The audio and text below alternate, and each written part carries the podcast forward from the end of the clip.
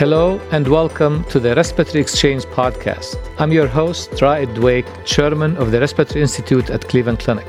This podcast is intended for healthcare providers and covers topics related to respiratory health and disease.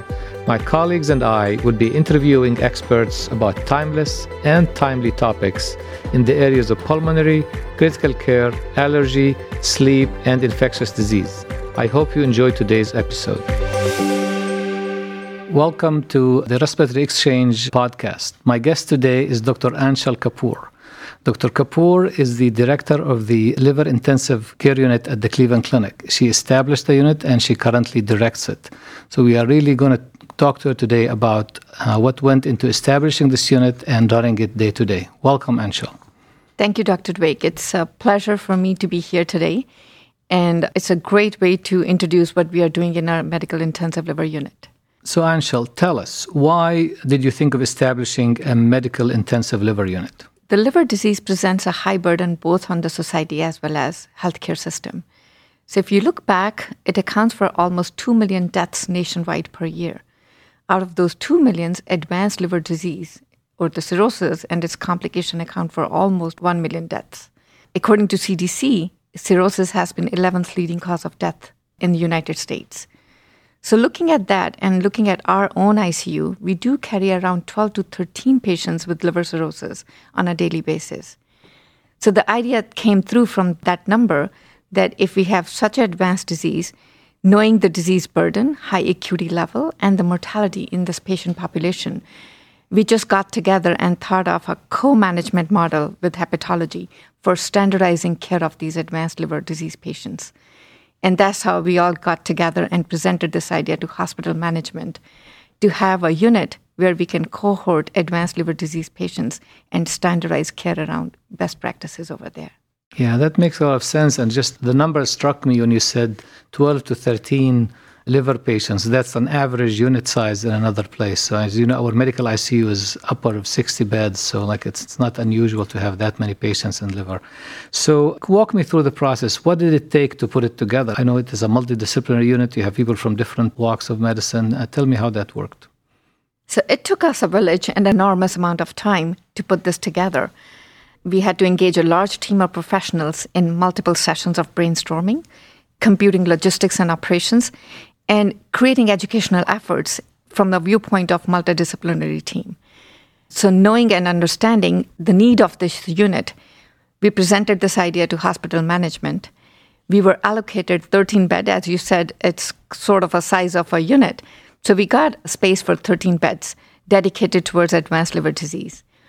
It took us almost a year to put together best practices and guidelines to take care of these patients we shared, practiced, and uh, and also revised those guidelines multiple times. Got together a multi-professional team together in order to build this unit. So tell me, when you say multidisciplinary, what disciplines are involved? Who do you have all on your team? It's a slew of disciplines, starting from transplant hepatology, liver transplant surgeons, physical therapy, dietitian, social worker, transplant coordinators, nurse practitioners from our ICU as well as hepatology. Uh, you know, we started with the huddle as well as co-management with co-rounding model.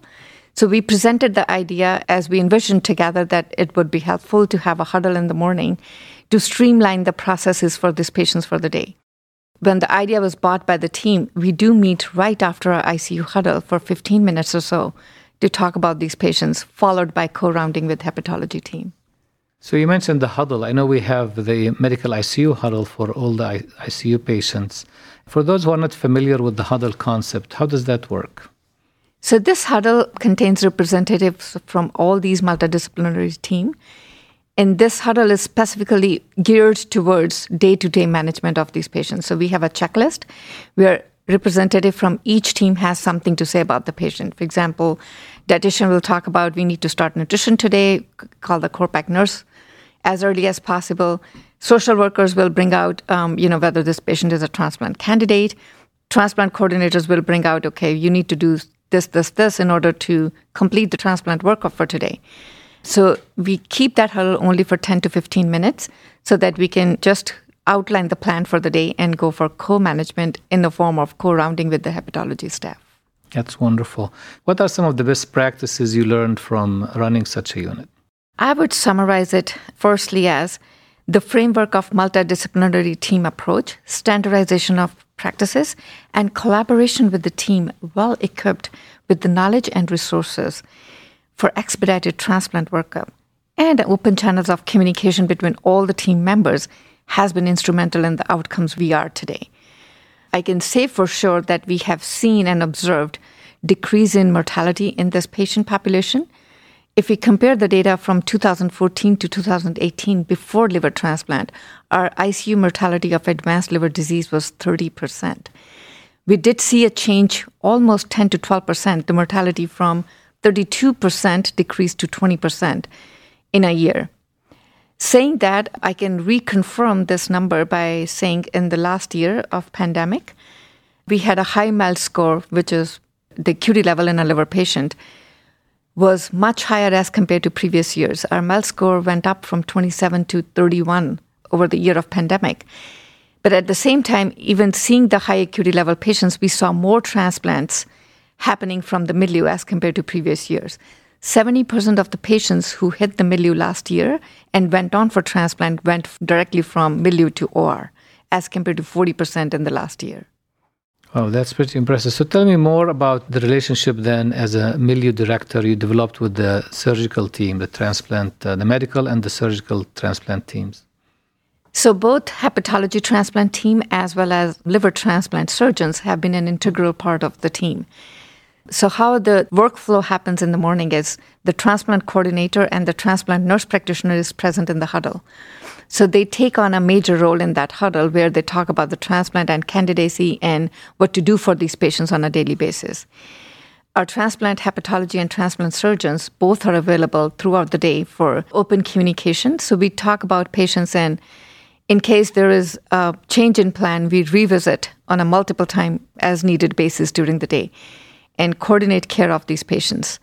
It's the effort from both the teams which has led to all the outcomes we are seeing positively from the MILU. You know, you mentioned the rise in MELD score, and you know, as a critical care physician myself, I remember how hard it is to take care of these liver patients just when you have one or two of them on your service. Now, imagine having an entire service of these patients. So that must be really a very busy and then a very exhausting service. What are some of the strategies you've used to try to kind of address that? You know, I know you mentioned something about a kudos board, etc. Absolutely. You know, this was a major thing on my head when we started the unit, especially knowing the nursing burden. Nurses carry two patients in general in our ICU at a time. Having these kind of patients, having young nurses seeing high mortality patients has been a challenge. So pre COVID, we started something called psychosocial rounds, where these nurses were given an open opportunity to discuss the challenges. They can talk about the patient, you know, and, and there was a social worker and a person from spiritual care who were there to help out. We call it resilience and burnout. In that sense, taking those nurses aside and discussing the burnout and giving them opportunities for taking breaks and discussing, um, you know, and also I brought up post transplant patients to be present in those meetings sometimes so that the nurses can see the other side of the word post transplant because of course in MILU we don't see post transplant patients. So seeing that success stories was very helpful. In the setting of pandemic we had to stop those rounds and we have now started it's called gratitude wall in the unit and people come and share their ideas on that wall and it has become very popular over the last 2 months seeing people thanking each other and engaging with each other has been very kind of collegial environment in the MILU. People look forward to write on the wall. There are multiple venues where we advertise that wall and people are taking leverage of it.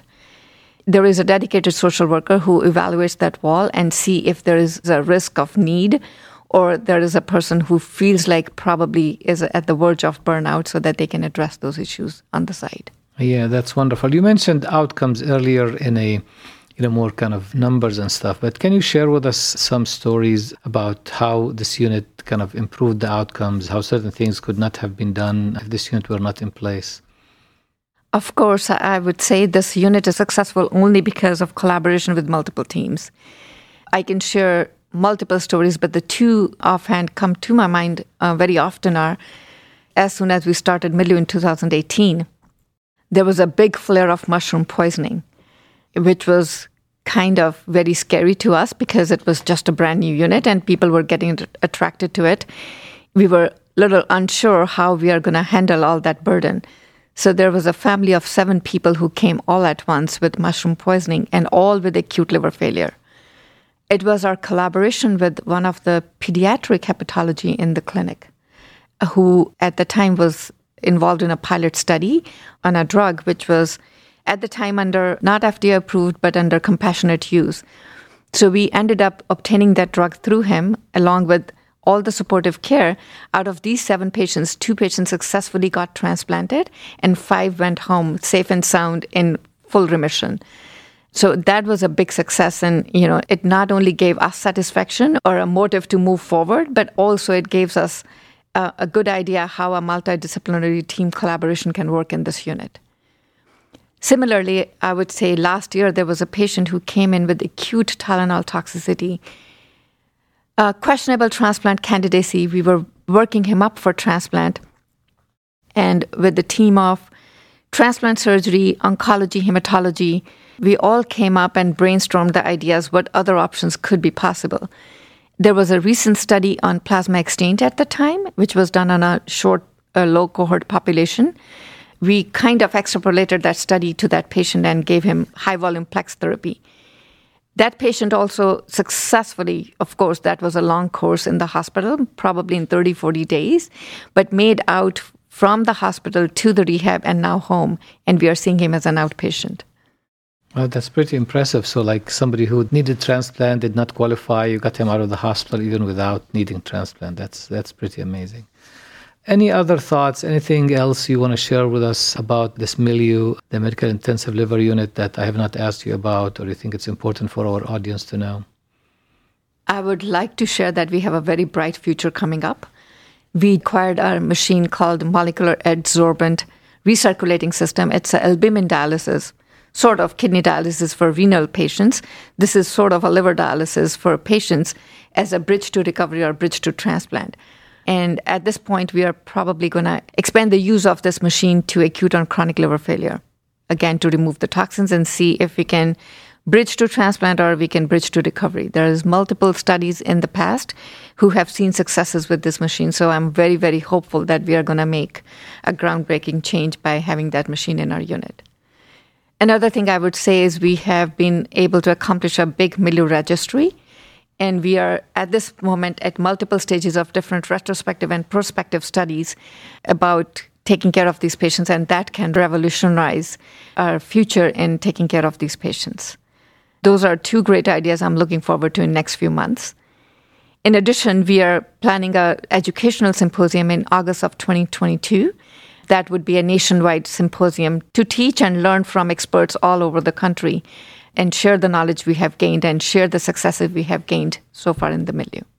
Wonderful. Really, thank you for sharing all what you've done already and what you plan to do for this amazing new unit that you established. So, uh, thank you very much. Thank you, Dr. B. And thank you, everybody, for listening. Again, my guest today was Dr. Aanchal Kapoor, who established and currently directs the Medical Intensive Liver Unit at the Cleveland Clinic. Thank you, Aanchal. Thank you. Thank you for listening to this episode of the Respiratory Exchange. For more stories and information from Cleveland Clinic Respiratory Institute, you can follow us on Twitter at Cle Clinic Lungs or follow me at Raed Dweik MD. Thank you.